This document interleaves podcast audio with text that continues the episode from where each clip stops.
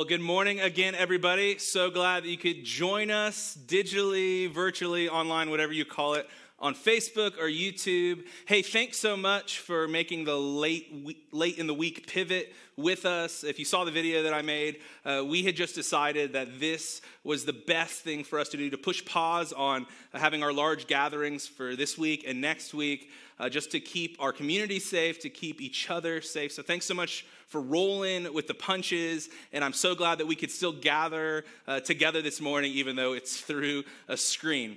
Uh, well, if you haven't met, my name is Joel Larison. I'm the lead pastor here at Bridgeway. And we actually started this church uh, at the uh, fall of 2019. And we had our very first real service here the week before uh, COVID shut down the world. So we are a new church. And one of the things that I've dreamed of since uh, Bridgeway was just some notes on a napkin at Starbucks was that we would be known as a community of faith that was outrageously, ridiculously generous to our world. We think that Jesus was so generous to us, for us to follow him, we need to shadow that, to imitate that to our world. And so, one of the things that we're thinking as we're like starting our first year, having our traditions that we're going to have every single year going, uh, we're going to do a year end offering, uh, an extravaganza of generosity, if you will, uh, at the end of every year. And we're calling it, we'll put this up on the screens, this is Give Hope. I'm calling it Give Hope 2020 because eh, can I get an amen? Like, if, even if you're in the chat, like 2020, we need some hope, right? And so that's what we're doing. Uh, and so our hope is that we would this year all pull together as we're plotting and planning all the gifts that we give our family members and those that we love, that we would plan a, a gift that we can give Jesus and his mission through Bridgeway, through the Give Hope offering. And the goal is to just bless some people's socks off. So I want to tell you a little bit about it, where the resources are going to go this year. 100% of the resources are going to go to these five things. The first thing that we're going to hopefully do, uh, we've told you about Valley of Grace, which is a 90 day rehab center, faith based, that's starting here in 2021. We want to help fund the first three people that go through this process. So we want to make sure that finances is no uh, hindrance for them to go through Valley of Grace. And so the first three people in our community that go through Valley of Grace, we want Bridgeway to bless them and to let them go through this 90 day program to get healing on the other side.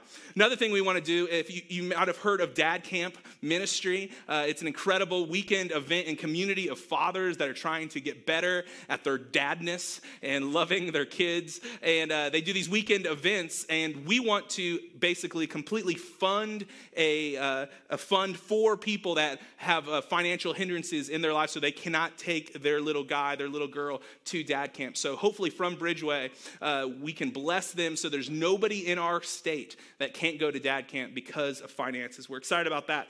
Uh, we're excited to partner with Family Services Association's Healthy Families Program. Allison mentioned this a little earlier, how our students are going to be uh, providing pajamas, but we want to cover that gap if our students somehow can't come up with 140 pajamas, which would be pretty impressive, being like less than 20 of them to do that, right? But we want to bless the Family Services Association and make sure that they all have pajamas. The next thing we want to do is we want to help a new church plant get off the ground in a healthy way. Yeah, that's right. We're a new church plant, but we want to, from the beginning of our story, to help a new church. Uh, there's this church in Plainfield, Indiana, that you're going to hear more about next week called Tribe Church. Matt and Carrie Dilly are the lead pastors there. They're incredible. They actually were meeting in a movie theater before COVID. That got axed pretty quick. And then they went online and they just opened up two weeks ago this new location that they turned an old boxing gym into a church. How smelly and awesome is that, right? But just like we turned a bank into a church, they turned a boxing gym into a church, but they are a little low on funding to close out their renovations. And so we want to bless them and help them along the way and help another life giving church happen. And the last thing we want to do is that, uh, we, as we mentioned earlier, we're starting a student ministry, but we want to help fund a launching of a legit student ministry to empower and welcome the next generation to connect with the real Jesus in our community. This was something that we were not planning on doing this early in our story, but we are so excited to start a student ministry. So we want to help fund their budget to get going uh, big and strong in 2021. How awesome is that, you guys? That's an awesome thing that we get to be a part of. And I'm telling you, we're asking everybody to join in with this offering at the end of the year. It doesn't matter if it's $20, $50. I mean, some of you guys could do a lot, a lot more, and some of us can just do a little. But the goal is us all getting together to uh, bless our community, give hope to our community in all these awesome ways. So, you're going to hear more about that the next three weeks leading up to the offering. But we are so excited about starting this new tradition at Bridgeway called Give Hope. Now, into the last week of this series that we're in called Relationship Reset, we've said that 2020 has been a pressure cooker to our most important relationships. It's revealed cracks and maybe given us some other cracks that we didn't even know were there in the first place. But we've said every single week this truth here that God wants your relationships to thrive even more than you do. Think about this your Heavenly Father wants your relationships not just to like be okay and just like scurry along with a limp, but he wants your relationships to thrive even more than you do. He doesn't want your relationships to just be okay. As I was planning this this week, I was reminded of these uh, AT&T commercials from a couple years ago about just okay. Check this out. First tattoo? Yeah. Relax, amigo. It's gonna look okay. Only okay? No worries, boss. I'm one of the tattoo artists in the city. You mean one of the best tattoo artists in the city, right? Something like that. Yeah. Uh, aren't you supposed to draw it first? Stay in your lane, bro. Just okay is not okay. I Especially love when it comes that. to your Just network. okay AT&T is best wireless not okay. And that one's pretty funny, but this one's got to be my favorite one, especially since we're all freaked out about going to hospitals right now, right? Check out this commercial here. Have you ever worked with Dr. Francis? Oh, yeah. He's okay. Just okay? Guess who just got reinstated? Well, not officially. Nervous? Yeah. Yeah, me too. Don't worry about it. We'll figure it out. I'll see you in there. Just okay is not okay. Especially Oh, that is terrifyingly hilarious, right? But here's the deal like, God doesn't want your relationships to just be okay. Actually, the health of your relationships, it matters to your Heavenly Father. One text from the New Testament we've looked at every single week was this interaction that Jesus had with some religious leaders uh, found in Matthew uh, chapter 22. And Jesus replies to these religious leaders who are trying to trap him in saying something uh, that could get him into trouble. They asked him, What's the most important thing for people following God to do? And Jesus replied this in Matthew 22. He says, Love the Lord your God with all your heart and with all your soul and with all your mind. This is the first and greatest commandment. And the second is like it love your neighbor as yourself. Your relationships, they matter to God. When God, when Jesus was asked what's the most important thing for us to do, it was for us to have a vertical relationship with our Heavenly Father and to love our neighbors and our friends and our partners and our spouses as ourselves. Those are the most important things to Him. And so, throughout this series, we, just to recap a little bit where we've been, we talked about the problem of disconnection that many of us have, where we're not really connected with people in our relationships very well. And we talked about the on ramp to disconnection, or the on ramp from disconnection uh, to real connection is vulnerability.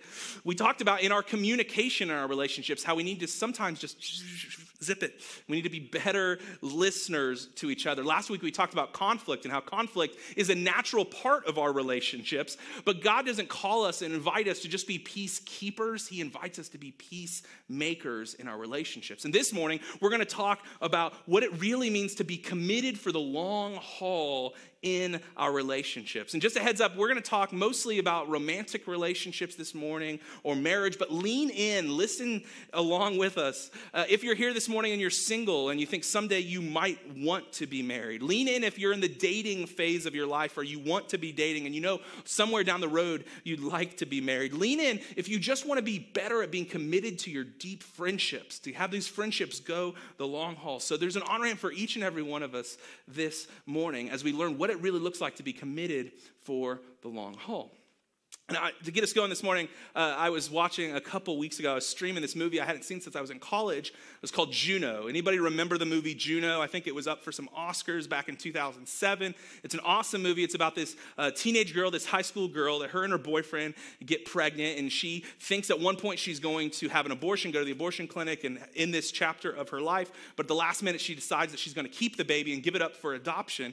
And as she's going through this journey of uh, figuring out how to be a, a teenage pregnant uh, girl, she, she discovers that all these relationships around her, they're just not working.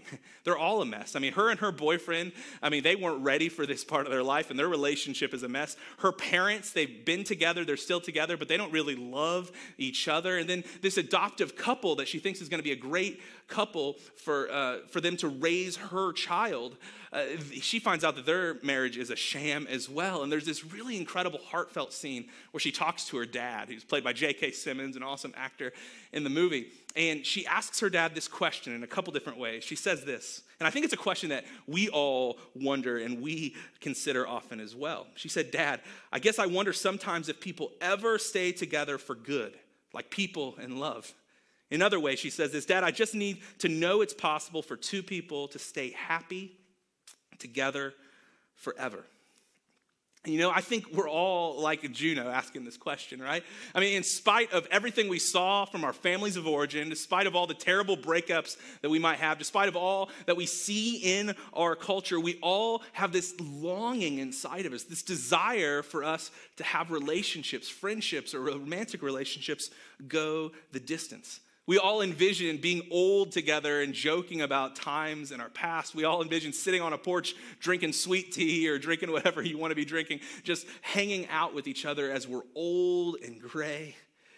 None of us stand up at our marriage ceremony, at our wedding, and we say, oh, this will be good for just a couple years. No, we all have this longing and desire for our relationships to last forever. And I just, I just wonder, and I guess I'll put this in front of you this morning, maybe that's a little bit of the image of God on your life, God's thumbprint on your life, this faithful love that you have desired.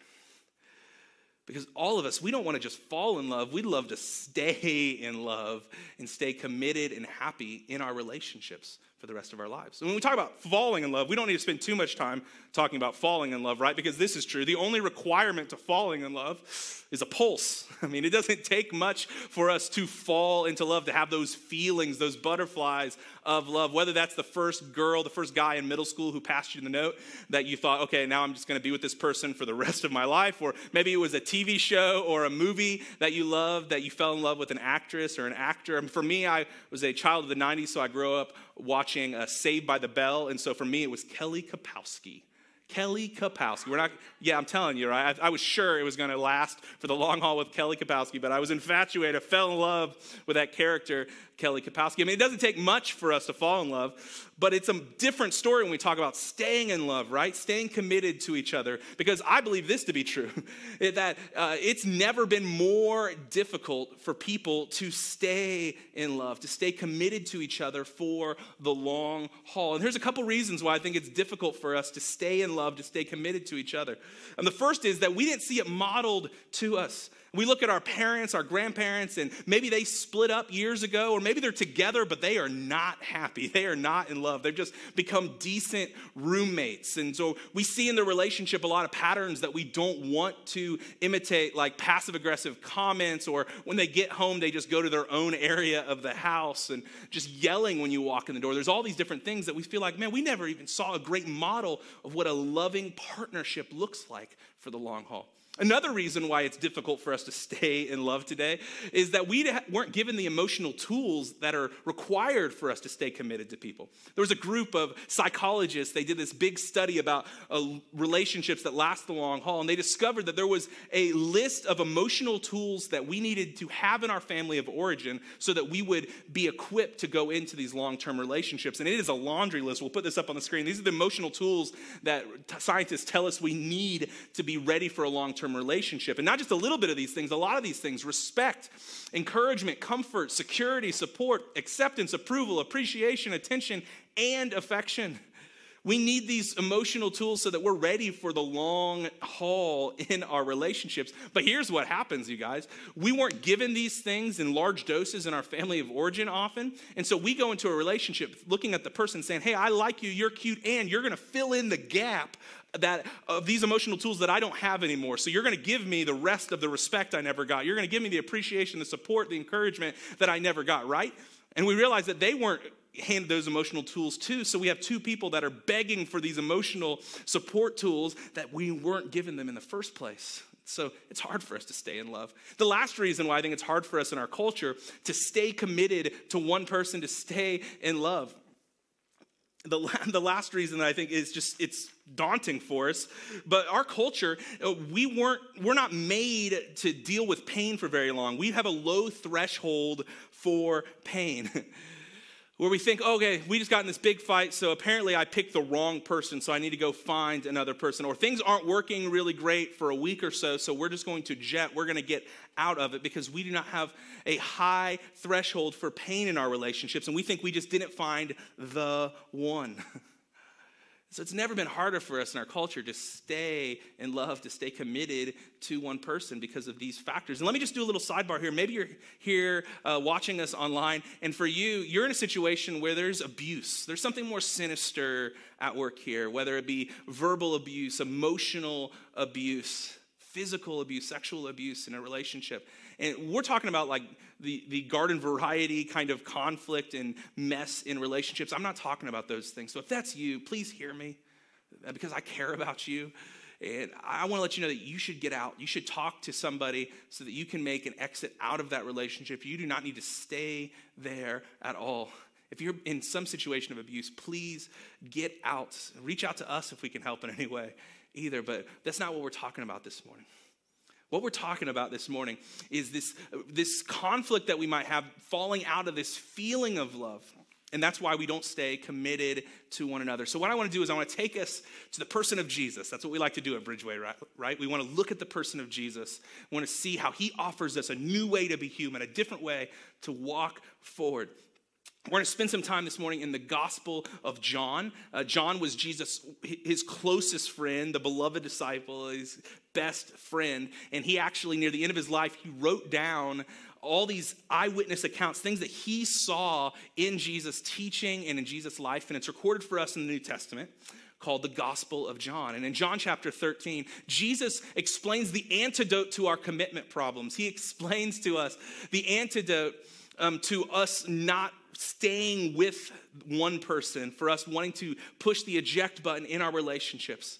Jesus in chapter 13 of the Gospel of John, he says this first. He says, A new command I give you. Now, this is him beginning this teaching. A new command I give you. And this was a large statement in and of itself, you guys, because Jesus' closest friends, the crowd around him, they were all Jewish people, and they had a lot of commands, a lot of things they were supposed to do, right? I mean, they had not only the Ten Commandments, the Big Ten, they had a, the rest of the Levitical laws in the Old Testament, the Hebrew scriptures, then this thing called the Midrash, that were all these laws on top of laws. There were 613 different commands in all that they were supposed to do. And so Jesus says, A new command I give you. I imagine that Peter, who was always like, you know, putting his foot in his mouth, he's probably whispering to another one of the disciples, being like, Seriously, Jesus, another command, a new command? We need 614? Like, what are you talking about? A new command? Okay, I'll, I guess I'll listen in just a little bit, but this is a little ridiculous. But what Jesus says about this new command, this, you guys, is might sound too simple, but it is the antidote to our commitment problems. Jesus says, A new command I give you, here it is love one another.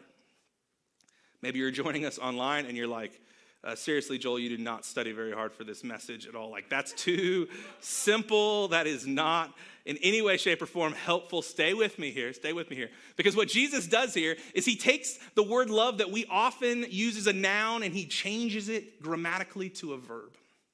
Often we talk about love like it's a feeling that we have, like we fall into it, like we might fall into a pool or fall into our bed after a long day at work. But Jesus, he turns it from being a noun into a verb. He says, No, a new command I give you love, action, verb, one another. And then he qualifies what this love is really like. And he, he actually puts some of his skin in the game here. And he, he ends this sentence saying, A new command I give you, love one another. And he says this love this way, as I have loved you, so you must love one another. In other words, he says, In your relationships, take your cue from me, the one who died for you. Don't take your cue from culture. Don't take your uh, view or your cue from your parents, your family of origin, or your TV shows. Don't take it from Ross and Rachel, or if you go back to the 80s, Sam and Diane, or uh, in the greatest show of all time, The Office. Uh, don't take it from Jim and Pam, not even Jim and Pam. No, take your cue from the one who died for you. Love each other. Action, verb, love each other the way that I did, to offer yourselves, to lower yourselves for the other. And so here's the big idea, and this might sound too simplistic, but we're gonna put some teeth on it, so stick with me. Here's the big idea. We'll put this up on the screens. To stay in love, you've got to make love, awkward long pause, a verb, right? To stay in love, you've got to make love a verb. Don't let it be a noun, but you've got to make love a verb. Action, verb, love each other. That's how we stay committed. That's how we move forward for the long haul, is that we've got to action, verb, love each other more often in the ways that our partners and our spouses need it. Now, hear, hear me on this. A lot of times we say to ourselves, well, I'm just not feeling love anymore, and so that's why I'm not staying committed. But Jesus is turning it on its head. And he's saying, no, you need to action verb love each other, act in ways that they receive love to them, and then those feelings are going to happen. the action comes before the feelings. It's not the feelings and then falling into the action. To stay in love, we need to make love a verb. Now, years later, after Jesus' death and resurrection, a guy named Paul, who was going around the ancient world planning churches and helping churches learn how they can follow Jesus, he wrote to a church in Corinth that was a hot mess, you guys. And in the chapter 13, he wrote about the, the strongest, most powerful action on planet Earth love. And you might have heard this passage at your wedding. Maybe it's the last time you heard it, or maybe at a wedding that you attended or a Zoom wedding that you like scoped into during this pandemic. But this, this passage is gritty, it's powerful, it's hands dirty, action verb kind of love. This is what Paul says in 1 Corinthians 13. He describes this love. He says, Love is patient, love is kind. It does not envy or get jealous. It does not boast or brag. It is not proud. It does not dishonor others. It is not self seeking. It is not easily angered. It keeps no record of wrongs. Love does not delight in evil, but it rejoices with the truth. It always protects, always trusts, always hopes, always perseveres. Love never fails. How dare we take a passage like this of truth and make it an airy fairy love is a feeling that we can fall into or fall out of? No, it's so much more powerful than this. And Paul is saying it's the most noble, beautiful, powerful thing on planet Earth. See how action oriented so much of this description of love is? Even the words that might not feel too action oriented, what I have highlighted here always trusts, always hopes. Those feel like things in our mind, right? But they're actually action underneath these things. Marcus Buckingham, who is a leadership expert who's written uh, to the business world and to the nonprofit world for many years, he wrote a book called The One Thing You Need to Know. And in the very beginning of this book, uh, there was this study done of good marriages and bad marriages. And so they saw all the bad mar- marriages, they saw all the mess that was in it, uh, but they, what they uh, when they looked at the good marriages, they made an assumption about the good marriages that the secret sauce of these good, satisfying marriages was that they had an intimate, each person had an intimate knowledge of their partner's strengths and weaknesses. They thought that's what's really going to make these good marriages satisfying emotionally, these marriages. But they discovered that wasn't true at all. They discovered that what actually made a good marriage is what they called benevolent distortions about the other partner in the relationship. Uh, positive illusions or these delusions that they uh, were trying to make a positive word around. That's what they had towards each other. In other words, they would rate, each person in this study would rate their partner on different uh, characteristics like good driver, great cook, great listener, an incredible friend and partner. They would rate themselves on this, but then they would rate each other on these scales as well. And they found in the good, healthy, satisfying relationships, the partners would always rate the other higher than they would rate themselves. So he's asked me if your wife or your husband's a good driver, you might rate yourself as a driver as five, but they rate you as an eight. And this happened over and over and over again. Do you see what's happening here?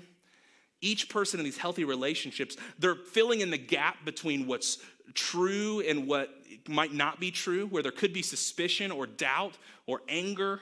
They're filling in the gap with trust with hope, with believing in the other person. So, even in this description of love that we see in 1 Corinthians 13, always trusts, always hopes, these are action verb things that we can do that change our relationships. To stay in love, we've got to learn to make love a verb in our relationships, to give it teeth, to give it its gritty power. The same John who recorded this gospel, these eyewitness accounts about Jesus, again, he was writing a letter to a, a, group of early Jesus followers. And he says this in 1 John chapter 3, 16, and then verse 18. He says, This is how we know what love is. Jesus Christ laid down his life for us. And we ought to lay down our lives for our brothers and sisters. Dear children, let us not love with words or speech, but with actions and truth. Again, here's this beautiful idea that if you're a follower of Jesus, you're called to, you're invited into this life of not just talking about love, but demonstrating it with your actions. And so that's what I want to talk about this morning.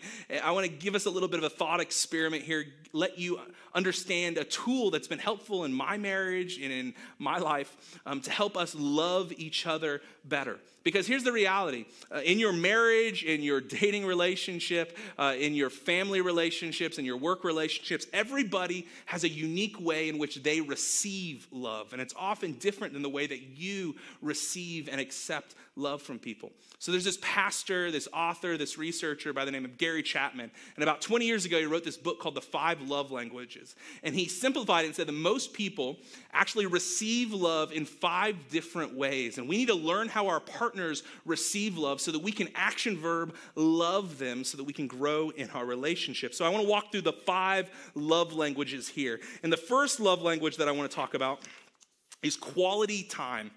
Many of us, we experience and we receive love from our partners when we get quality time with them. I mean, nothing says, I love you, like, I just want to be with you and you alone, and it doesn't matter what else we're doing.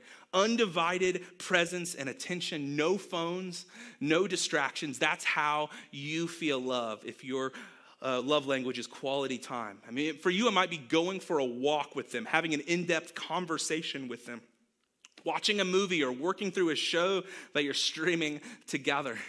And uh, that's, this is what feels like love. You know what feels hurtful to people that um, have quality time as their love language when you're just scrolling on your phone when you're sitting right next to them? Or you can be present in the same room with them, but you're really not there with them. That feels hurtful. That's like daggers to their heart and their soul.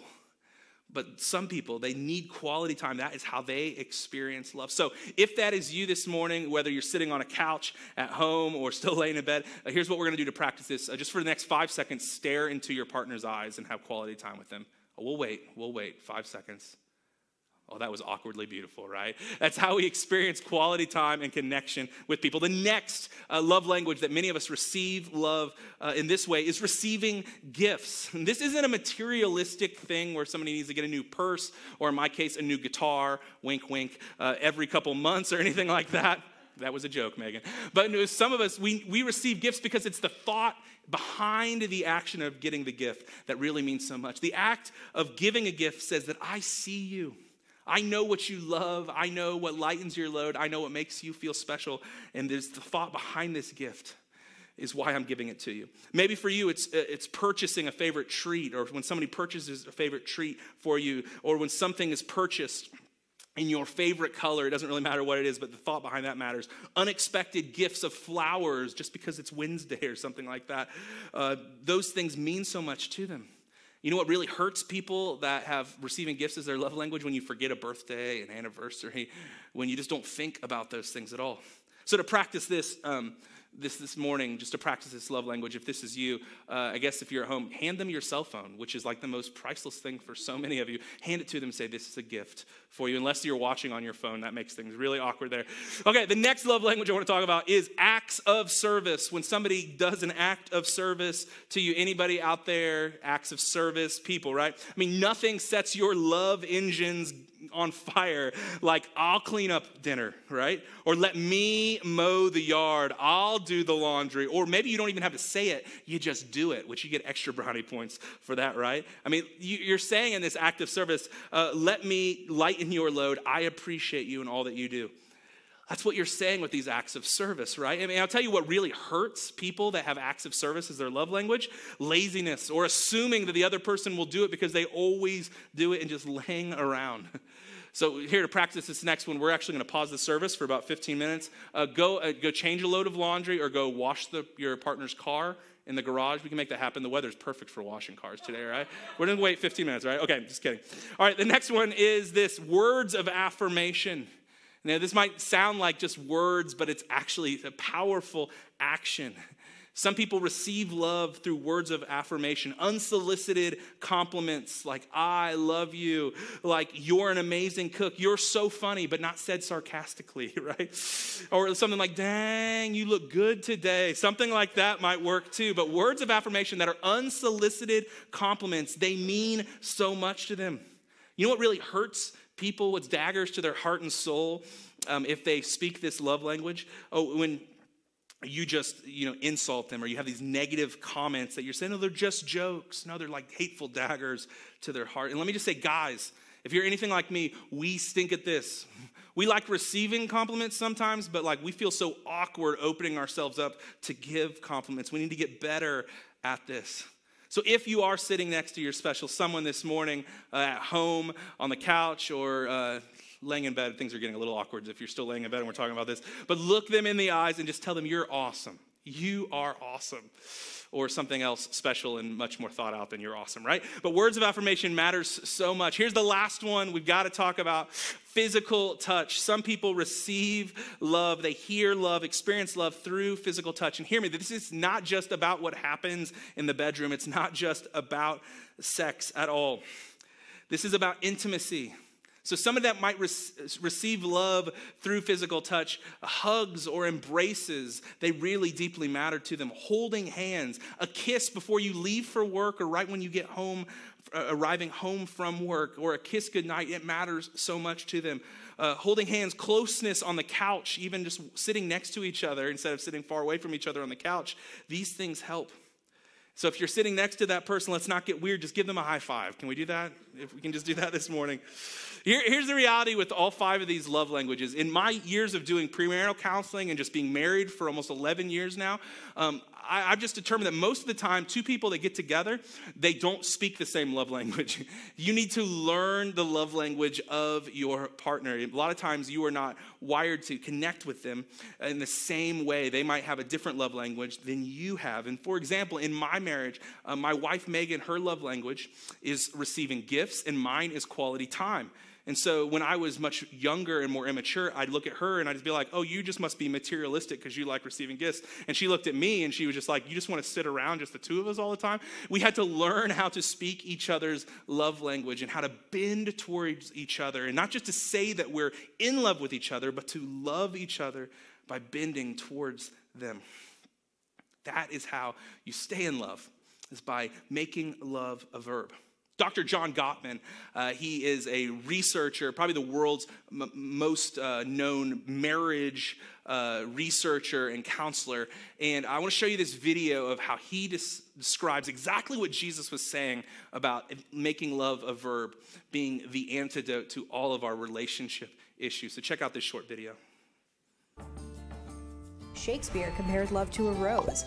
Gottman uses a different metaphor an emotional bank account. You know how a regular bank account works, so what's an emotional bank account? It represents the positive and negative balance in your relationship. The best couples maintain a high balance. Couples that break up are often in the red. You make deposits through positive interactions, and you withdraw through negative ones. What does a deposit look like? It's a simple act of showing your partner that you care for and support them. It's as easy as sending your partner a good luck text before a meeting or cooking them dinner after a long day. And pay attention when your partner shows you their admiration and support. Notice when they're investing in your relationship. Thank you. A withdrawal is either hurtful behavior toward your partner or ignoring their invitations to connect. But withdrawals and deposits don't have equal weight. In fact, Gottman found it takes five positive interactions to make up for one negative one. Happy couples maintain at least this 5 to 1 ratio. If you make constant deposits and keep your balance high, you're saving up for a rainy day when you'll need to cash in on that goodwill. Gottman notes that small daily deposits, like asking your partner how their day was, is far more important than the occasional over the top romantic gesture. Positivity leads to more positivity. This is not about keeping score. It's about investing in your relationship and your shared emotional bank account. moving from me to we. So keep your balance high by doing nice things every day and recognizing when your partner does them for you. You'll build up that emotional bank account in no time. I love that so much for so many reasons, but one reason why I love it is that we see that the science and research it actually echoes exactly what Jesus was teaching. It echoes what Paul was teaching about what love was. It echoes this, this command and this invitation that we have to make love a verb in our lives and in our closest relationships. And another thing I love about this is that this is exactly what Jesus did for us. Let's look at that passage in 1 John one more time. John says this This is how we know what love is. Jesus Christ laid down his life for us. This is how we know what love is. Not that Jesus wrote to us about it, not that he uh, just talked to us about it. No, that he laid down his life. Action verb, loved us. And we ought to lay down our lives for our brothers and sisters. Dear children, let us not love with words or speech, but with actions and in truth. So I thought there was no better way to end this series, to end this morning, uh, than by just talking about this idea that Jesus goes first in this. Jesus put his love, his life, his blood on the line to show us that we were valued, that he loved us, and that he was faithful to the end of inviting us, making a bridge to us, so that we can have a relationship with him. And we take our cue from that kind of love this morning. So I thought there's no better way to end this series as we're talking about this kind of action love that Jesus gave us than by taking communion together. And this is the first time that we've taken communion since we actually launched as a church. And here we are uh, doing it in hundreds of locations this morning. So, as Allison mentioned earlier, uh, go ahead and grab uh, whatever you're using for the bread and grab whatever you're using for the cup this morning. I joked earlier, if you're using wine, it's a little early in the day for that, but I see you're just being faithful to the New Testament text, right? Uh, but anyway, so, on the night that Jesus was betrayed, he had a meal with his closest friends, people he traveled with and walked life with. And they were having this meal, remembering God's faithfulness in the Old Testament, old times. But something incredible happened. Jesus flipped the script and he said, No, uh, this bread, this drink is it's not just remembering old times anymore. No, this is about a new thing that I'm doing through giving up my life for you. He said, When you drink this or when you eat this bread, remember that my body is broken for you. And this is a sign of a new covenant, a new deal I'm making with humankind, saying that you can be in relationship with me by remembering my sacrifice for you. And he took the cup, he took the wine, he took the drink, and he said, Remember, whenever you have this, remember that it's my blood that was spilt for you to be a mark of a new covenant based on my faithful love to you. Faithful love that went all the way to death on a said, Whenever you eat this bread and drink this cup, you are proclaiming, you're declaring, you're stating that Jesus died for you until he comes again. So, in these next moments, uh, we invite you to take the bread and remember his broken body for you. We invite you on your own to take the cup and remember his blood that was spilled for you so that you could experience his love, so you could be brought into his family. Let's also remember this clarion call that Jesus gives us to love one another like he loved us in our relationships, in our co working relationships, our families, our, um, our spouses, and our marital relationships or our partners. We're called to love like Jesus loved us. Let's be people that do that this morning. And the band, we're going to sing this song, Build My Life. Let us at Bridgeway be a group of people that we build our lives on nothing less than the love of Jesus, that it just overflows from our lives into all of our relationships. Let's be a group of people like that. Let's remember him through uh, taking communion together and singing from wherever you are this morning. Let's do this.